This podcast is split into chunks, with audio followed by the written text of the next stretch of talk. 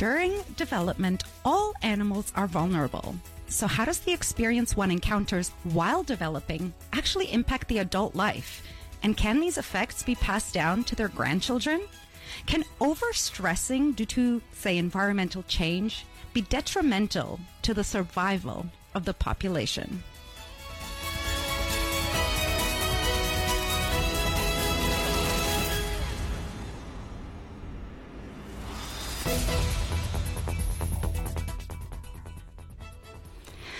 Welcome to Boiling Point. Your host today is me, Anastasia, and I am chatting to postdoctoral fel- research fellow Dr. Ondi Crino.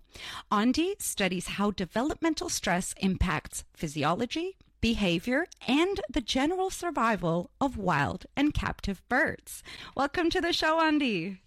Great. Thank you for having me, Anastasia. Ah, thank you so much. So, can you tell me a little bit more uh, about your research? Yeah, so the majority of my research has examined how exposure to stressors during development can impact animals, both in the immediate sense, but um, more so throughout their lifetime. And in particular, I focused on how exposure to the stress hormone corticosterone can affect birds throughout their lifetime if they're exposed to it during these critical developmental periods. So, from what I'm hearing, is you take little chicks and you stress them out. is that it? Uh, yeah. So, you know, in order to understand the effects of developmental stress on mm-hmm. animals, one of the things we do do is to expose them to elevated levels of the stress hormone, corticosterone. Mm-hmm. Um, we do that within a biologically meaningful range. And so we're exposing them to uh, amounts of the hormone that they would be exposed to under natural conditions in, in free living environments. Mm-hmm. And so it's a biologically relevant way to look at the effects of developmental stress on birds. Right. So you're not like, you know, stressing them out with something they would never have encountered in the wild before. You're just kind of replicating it as a scientific experiment, right? That's exactly right. Yeah. Right. So nestlings and other developing animals can be exposed to elevated levels of stress hormones either from direct exposure from their moms, um, if they're um, like from a mammal, if they're being gestated, um, or through deposition in the eggs through oviparous animals like lizards and birds. So you're saying the stress can happen while the uh, like it's an embryo, while it's it's still developing. Yeah, that's right. Yep. So prenatally or postnatally.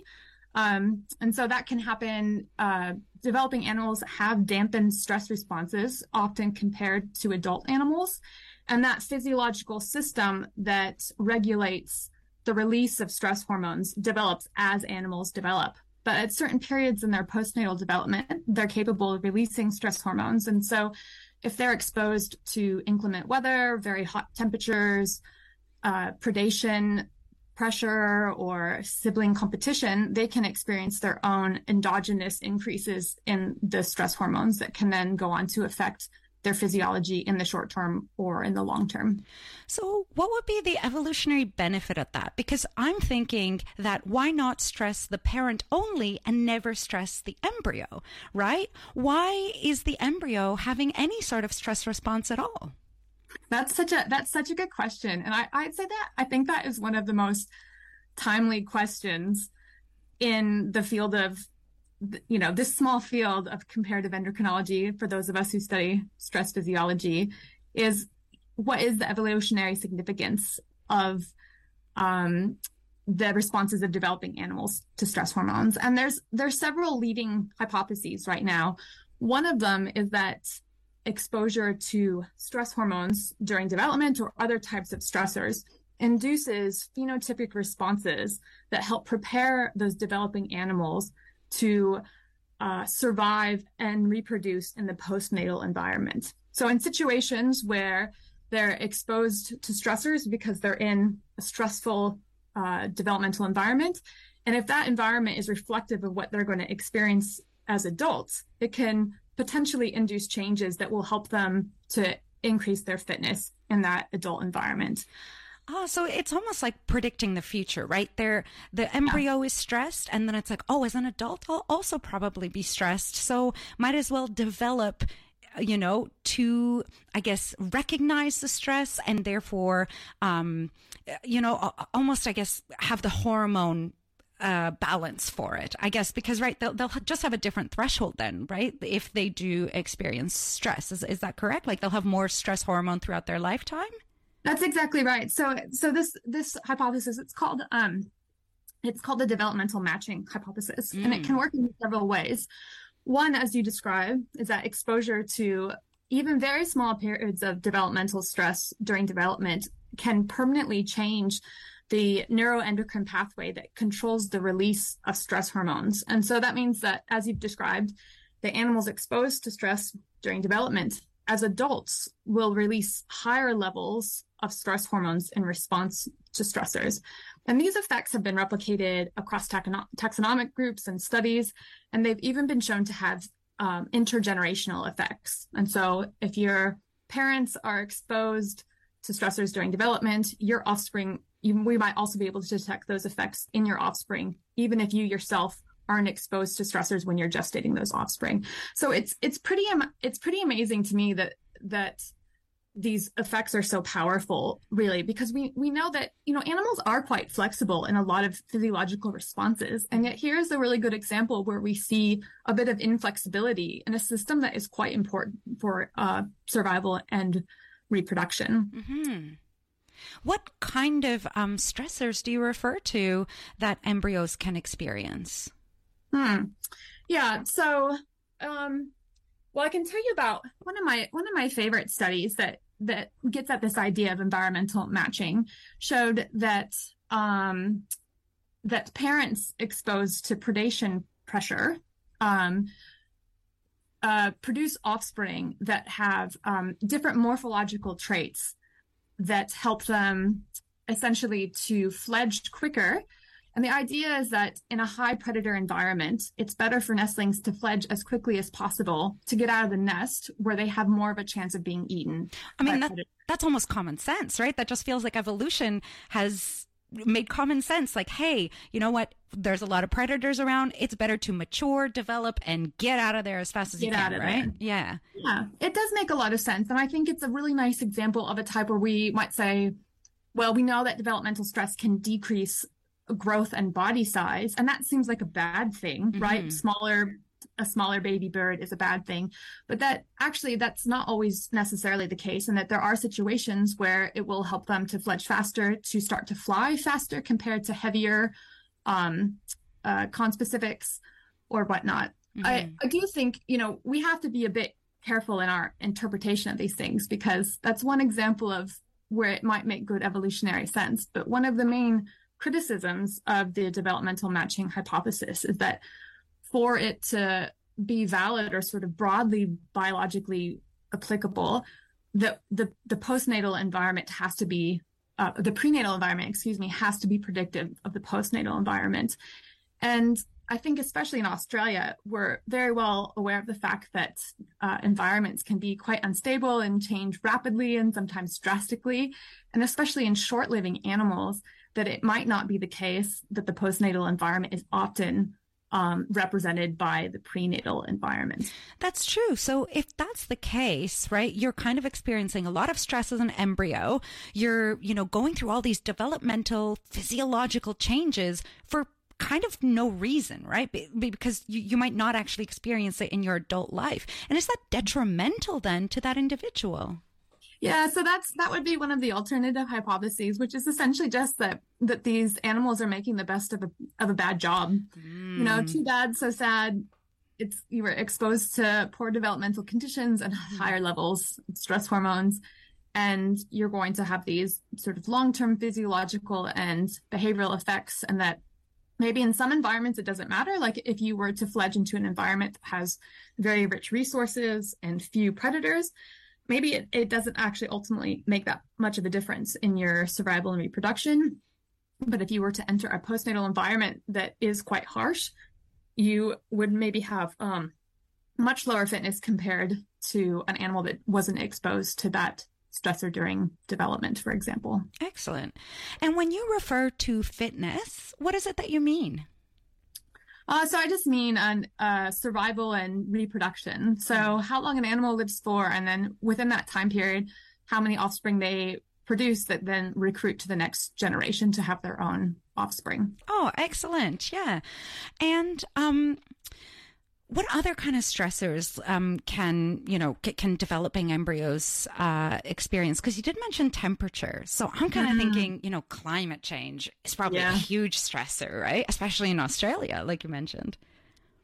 I think so. I think that's a question that a lot of people are interested in right now because it's incredibly relevant, and I think you know, I think a lot of people who do climate change models are interested in incorporating physiological responses into those models now to try and have some way of predicting how animals will respond to changes in temperature physiologically and how that might affect their reproduction and survival.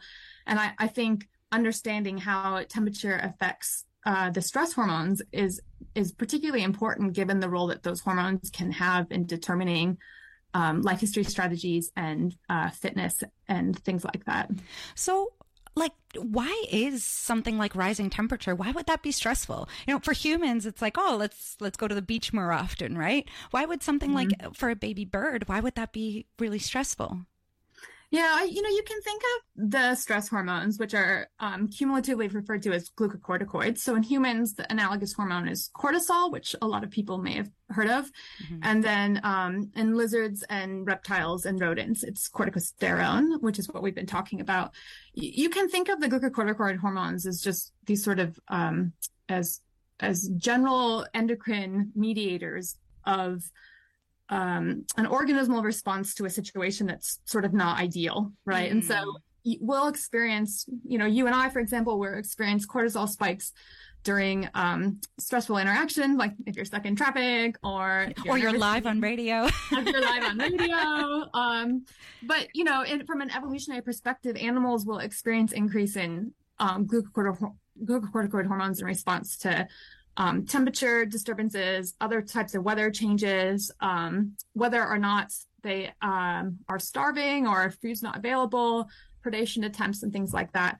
And the the role of these hormones is to um, increase available energy, which allows animals to change their physiology and behavior in ways to alleviate uh, whatever in their environment has changed that is making it hard for them to maintain homeostasis. That's like the most boring way of describing stress, but I think that that's that that's pretty accurate. Um, so you know, for us, for example, we like going to the beach when it's warm, but not if it's too warm. That doesn't feel very comfortable, mm-hmm. and we'll have a physiological response that is going to motivate us, whether or not we're really aware of it. It's going to motivate us to try and seek somewhere that's slightly cooler, to try and take in some fluids um, or to change our situation in a way that makes it a bit more comfortable for us.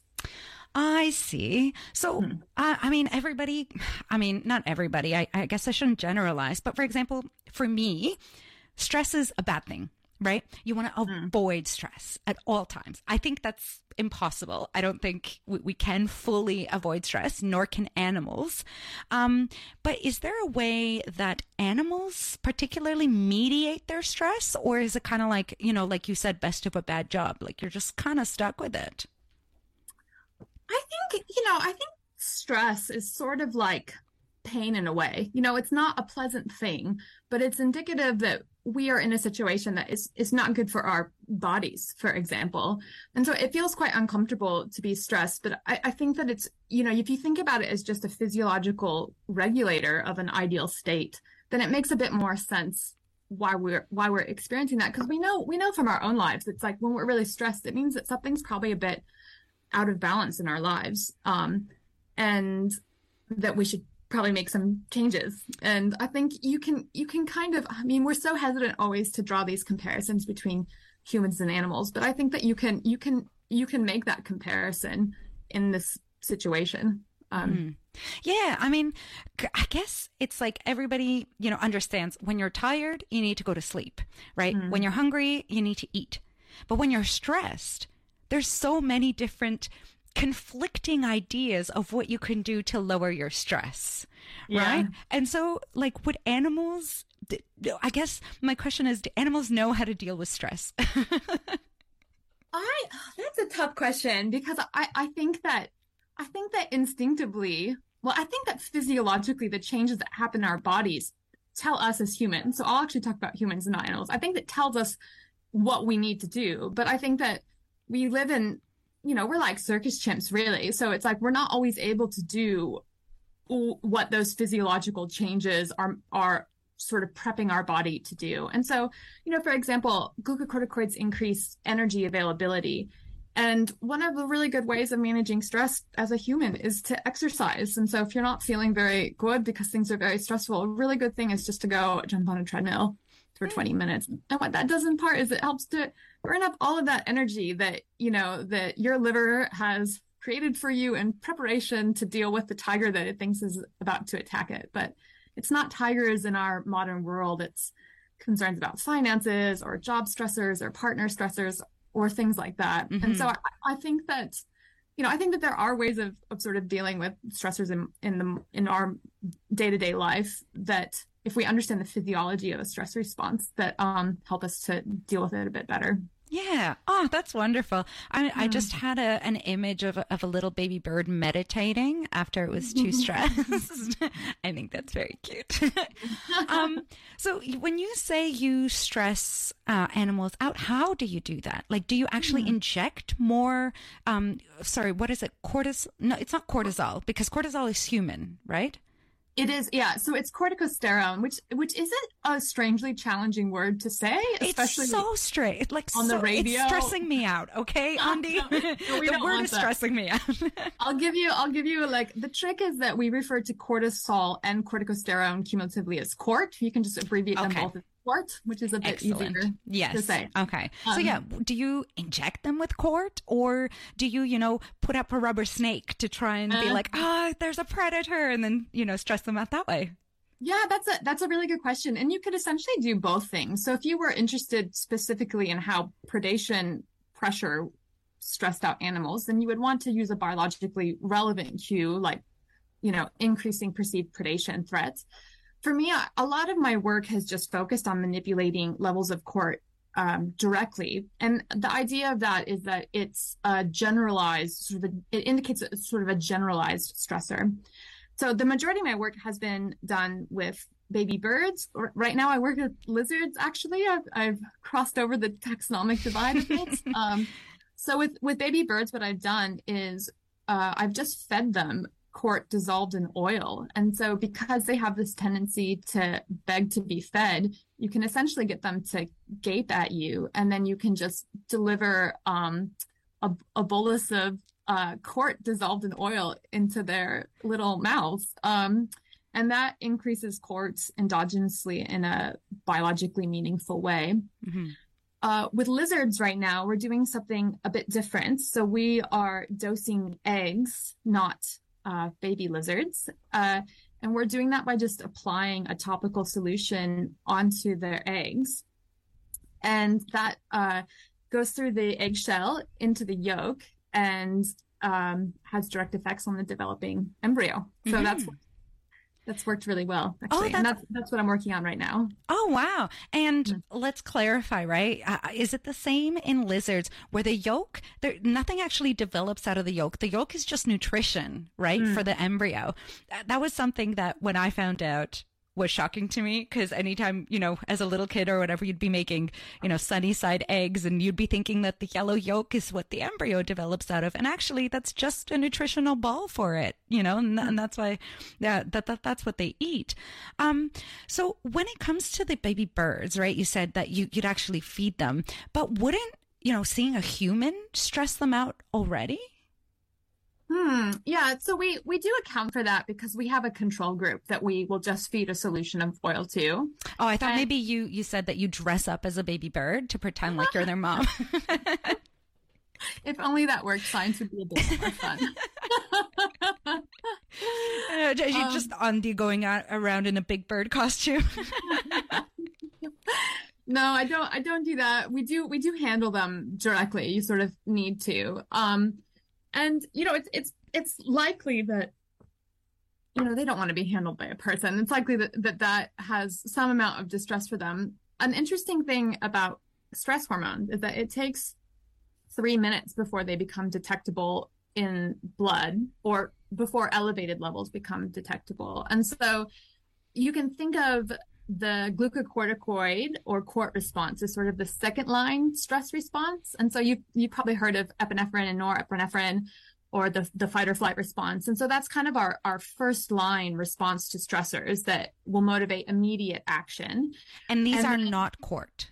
Those are not. Th- they're not no. considered. Okay. Those okay. are those are different hormones. Mm-hmm. Um, CORT is released from the adrenal glands, and it takes about three minutes before um, uh, three minutes after an animal sort of recognizes a stressor before it increases levels of CORT in the plasma. And that's because it's um, it's regulated by a neuroendocrine pathway that just takes a few minutes to sort of, you know, kick into gear really. And so mm-hmm. it's sort of the second line of defense when it comes to stressors. Mm-hmm. And so when we handle the animals, the goal is to handle them in as little time as possible with the idea of minimizing disturbance or hopefully having, you know, a very um, or not having any effect on their stress levels. Mm-hmm.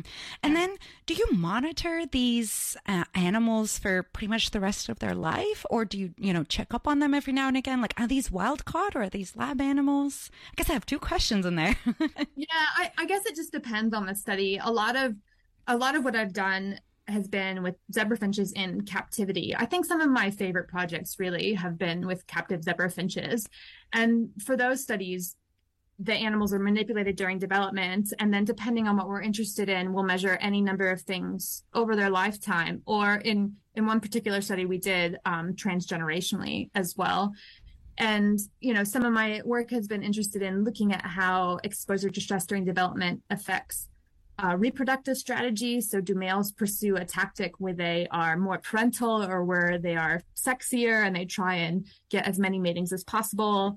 Um, you know, or how it affects things like body composition throughout life, or even how uh, exposure to stress during development affects mitochondrial function. Um, and so it just it just really depends on what I'm in, you know, what the particular study is. Mm-hmm. I think my my sort of dream research it would be to manipulate developmental conditions in free living animals and then to track them throughout their lifetime to see the effects that that treatment has on their survival, their reproductive success, and things like that. Mm. I, I, think to do that while I'm draining, you know, I think it, I, I like the idea of sort of an island population where animals aren't, um, where, you know, there's not a lot of immigration into or out of the population, and you can sort of really keep a really detailed record of how animals are coping throughout their lives. So I think, you know, if, that that would be a project that I would like to do at, at some point in the future.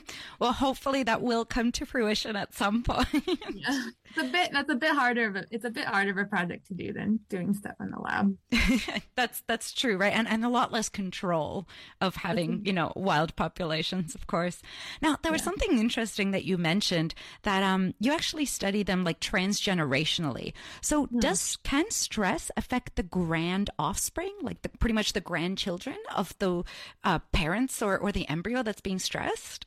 Yeah, so I that was um, a PhD student I worked with um, recently did a study on that, and we looked at. So technically, I think I misspoke. It's technically intergenerational, and some people get very picky about this. So if you look at if you stress out parents and then measure the grand offspring, that's intergenerational. And if you manage to measure the generation after that, I think that's technically transgenerational. Oh, I see. Okay. And I've just said that on radio and now it's committed but um so that's okay. I, I, don't even know so uh, you know i'm glad that we've I mean, defined it though that i think that's that's great.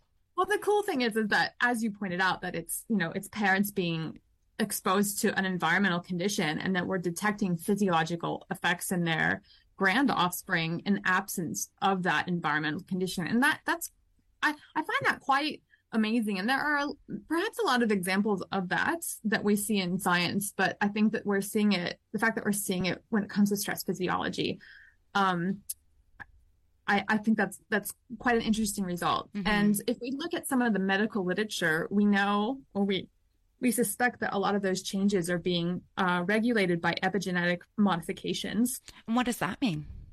Um, so that those are changes to genes that are affecting um, the production of gene products. So, for in the example with glucocorticoid physiology, there are in mouse models there are changes that happen to the promoter region of um, the gene that uh, produces the receptor for glucocorticoids, mm-hmm. and so hormones only work physiologically if they have a receptor associated with them. Mm-hmm. So, by changes in the number of receptor then changes the sort of effects that hormones can have on animals.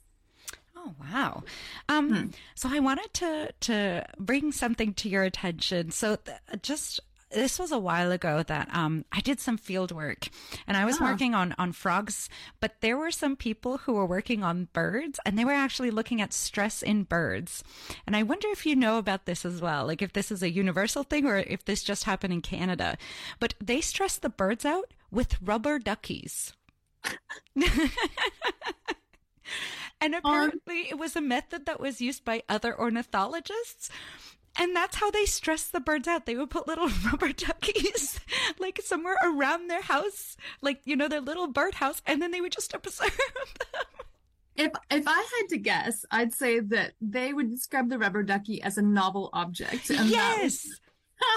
You're right. They would, as a scientific term, it was a novel object. But I saw it and I was yeah. like, guys, why do you have so many rubber duckies?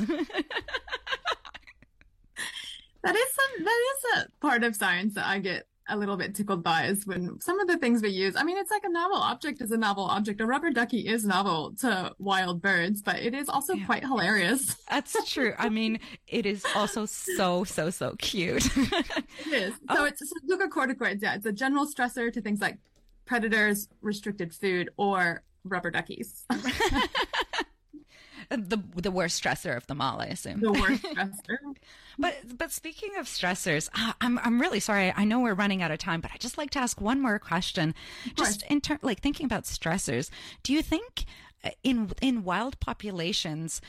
Um, birds that are in the city are perhaps more stressed out mm. than birds in, you know, the forest, let's say?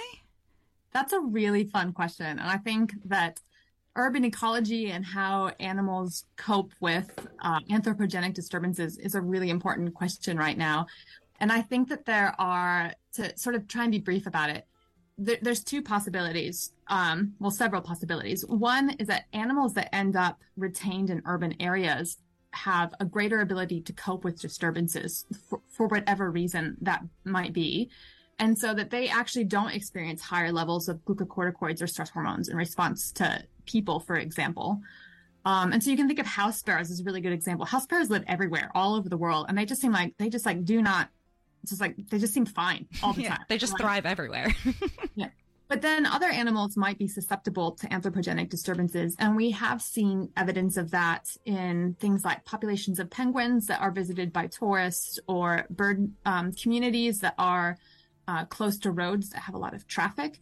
Um, and so I think that it's it's in general very species specific, but I do think that there are a lot of examples where um, anthropogenic disturbances in the form of just people or noise from traffic or from mining activity um, can increase glucocorticoids, and it's that's really important information for conservation. I think because we often think of you know national parks, for example, as these very pristine areas, but if there are roads that go right by them that have a lot of traffic and a lot of noise that that animals within those areas might still be exposed to stressors that can be affecting their um, you know individual survival and reproduction and also population resilience. And so i think that those studies are really important right now and add a lot to our understanding of glucocorticoid physiology with potential applications for conservation and management as well Ondi, that was a perfect note to end on, I think.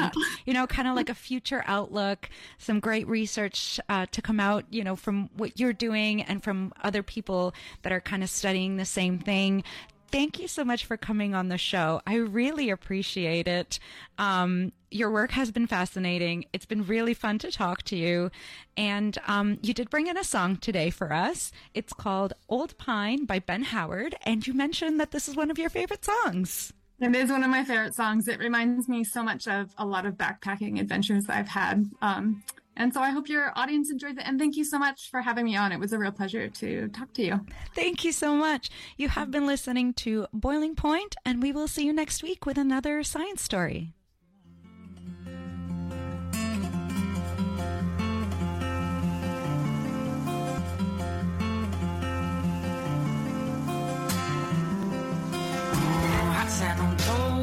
Coats and in sleeping bags. I come to know the friends around the road will always have smoke in my lungs. Or the echoed stone, careless and young. Free as the birds that fly.